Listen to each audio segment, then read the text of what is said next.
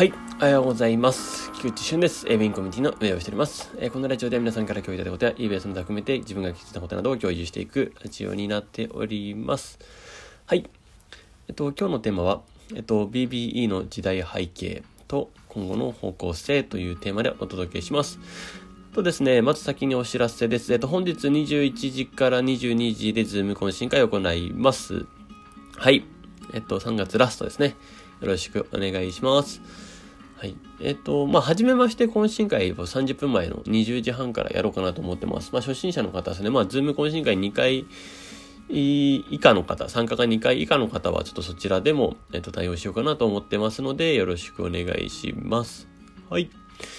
と、そして、そして、あと、あさってですかね、3月27は、まあ、定期 YouTube ライブということで、YouTube ライブやっていきます。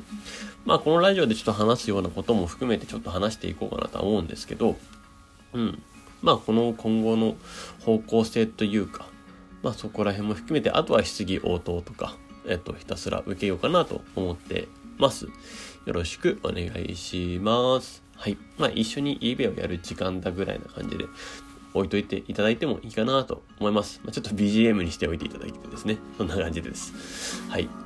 えっと、そして、そして、まあ、3月30日に、ちょっとラビット発送代行関連の件について、まあ、ちょっと全体にバーッと流そうかなと思っております。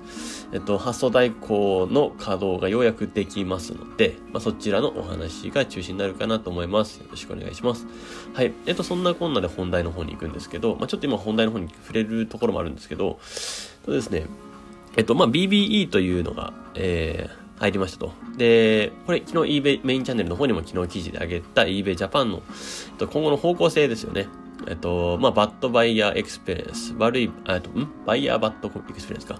あ、どっちだっけ？どうしたっけ？はい。えっと、まあ、あの、バイヤーへの悪い購入体験は良くないよということで、えー、まあ、今年は徹底していきますよっていうような話を eBay Japan のセミナーの中でありました。で、そして、えー、まあ、それを強めていくっていうような方向性。まあ、これはですね、まあ、もう、しょうがないかなと。しょうがないというか、うん。まあ、そうでしょうねというような流れですよね。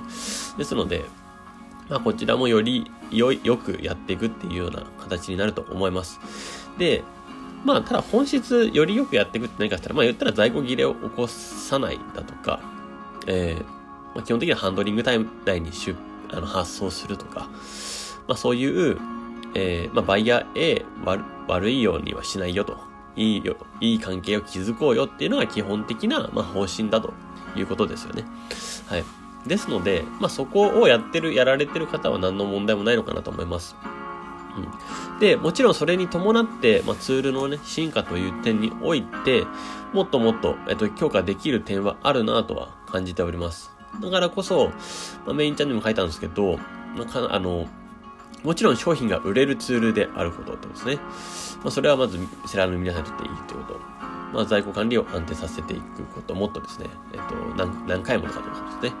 はい。で、えっと、まあ、GBE を、もはや Good Buyer Experience を目指す、セラーの皆さんのアカウント状態をサポートするための、まあ、ツール展開っていうことを目指していくという感じの方向性になっていきます。そして大量出品ツール、個別出品ツール、まあそういう概念ではなくてですね、まあもう、まあ真にサーの皆さんのサポートするように改善していくっていうようなところになりますと。まあ、ですので、まあ、個別出品の方も、えっと、もちろんちょっとずつ、えっと、最適化される部分はされていきますし、うん、強まっていくというような意識で、えー、いていただければいいかなと思います。はい。まあそんなところですね。まあワンダーシップのはありましたけどね。まあそういうところがどんどんどんどん最適化されていくというところです。うん。で、えっと、まあも、本質的なところで言うと、まあ、もっとその辺の話で言うとですね、えー、それこそ発送代行の、えっと、ブラッシュアップ、えー、もっともっと、あの、発送周りのところ、えっと、だから要はカスタマーサクセス、あの、バイヤーさんへのカスタマーサクセスにおいて、まあ、できることはあるんで、まあ、ちょっとそこら辺の、っと、改善っていうところが、まあ、もっともっとできるなというふうには思ってますので、まあ、そこを強めていくっていうような流れになっていきます。うん。まあ、ちょっとですね、今、あの、まあ、皆さんにライブでもね、えー、お話ししたとは思うんですけど、まあ、その、えっと、プログラマーの、まあ、その、検証炎のお話だとか、まあ、ちょっと今来てますよとか、ちょっとバタバタしちゃっててですね、ちょっとあの、えー、まあ、リソースは常に足りないんですよね。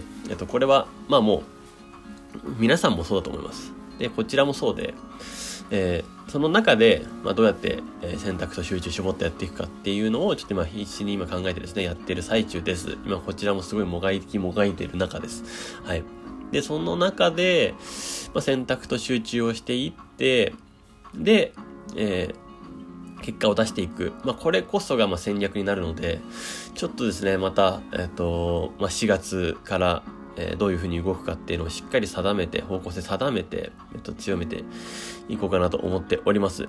はい。というところでですね、えー、まあ、本日は、えー、これで終わりたいと思います。ズーム懇親会お楽しみにしてます。素敵な一日をお過ごしくだ、あと前にちょっと忘れてました。はい。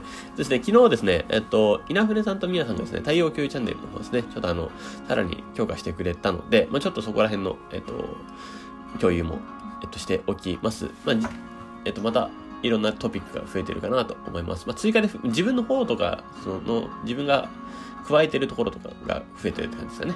自分がコメントしてるところとか、うん、とかも増えてるので、ちょっと見てみてくださいってこ。とですね。はい。で、あとは、あの、まあ、稲船さんの活動報告共有は、まあ、これはすごいためになるなと思ってます。まあ、今1月分しかまだ出てないですかね。2月分を、まあまあまあ、おそらくそろそろすぐ出てくるとは思うんですけど、はい。あの、うん、すごいですからね。あの、稲、稲船さんの1年間の記録がここにちなみにあります。え っと、もうあの、うん、これぜひぜひ初心者の方々ですね、あの、かなり参考になるかなと思いますんで、見てみてください。もう一番最初、あの、もう3月からですからね。そうですね。あの、3月から、2021年の3月から、えっと、これ今入ってるんで、もう今2022年の3月なので、えー、ぜひぜひもう1年間分のあれが詰まってるので、うん、イメージしやすいんじゃないかなと思います。はい。それでは素敵な一日をお過ごしください。エビンコミュニティの菊池俊でした。ではまた。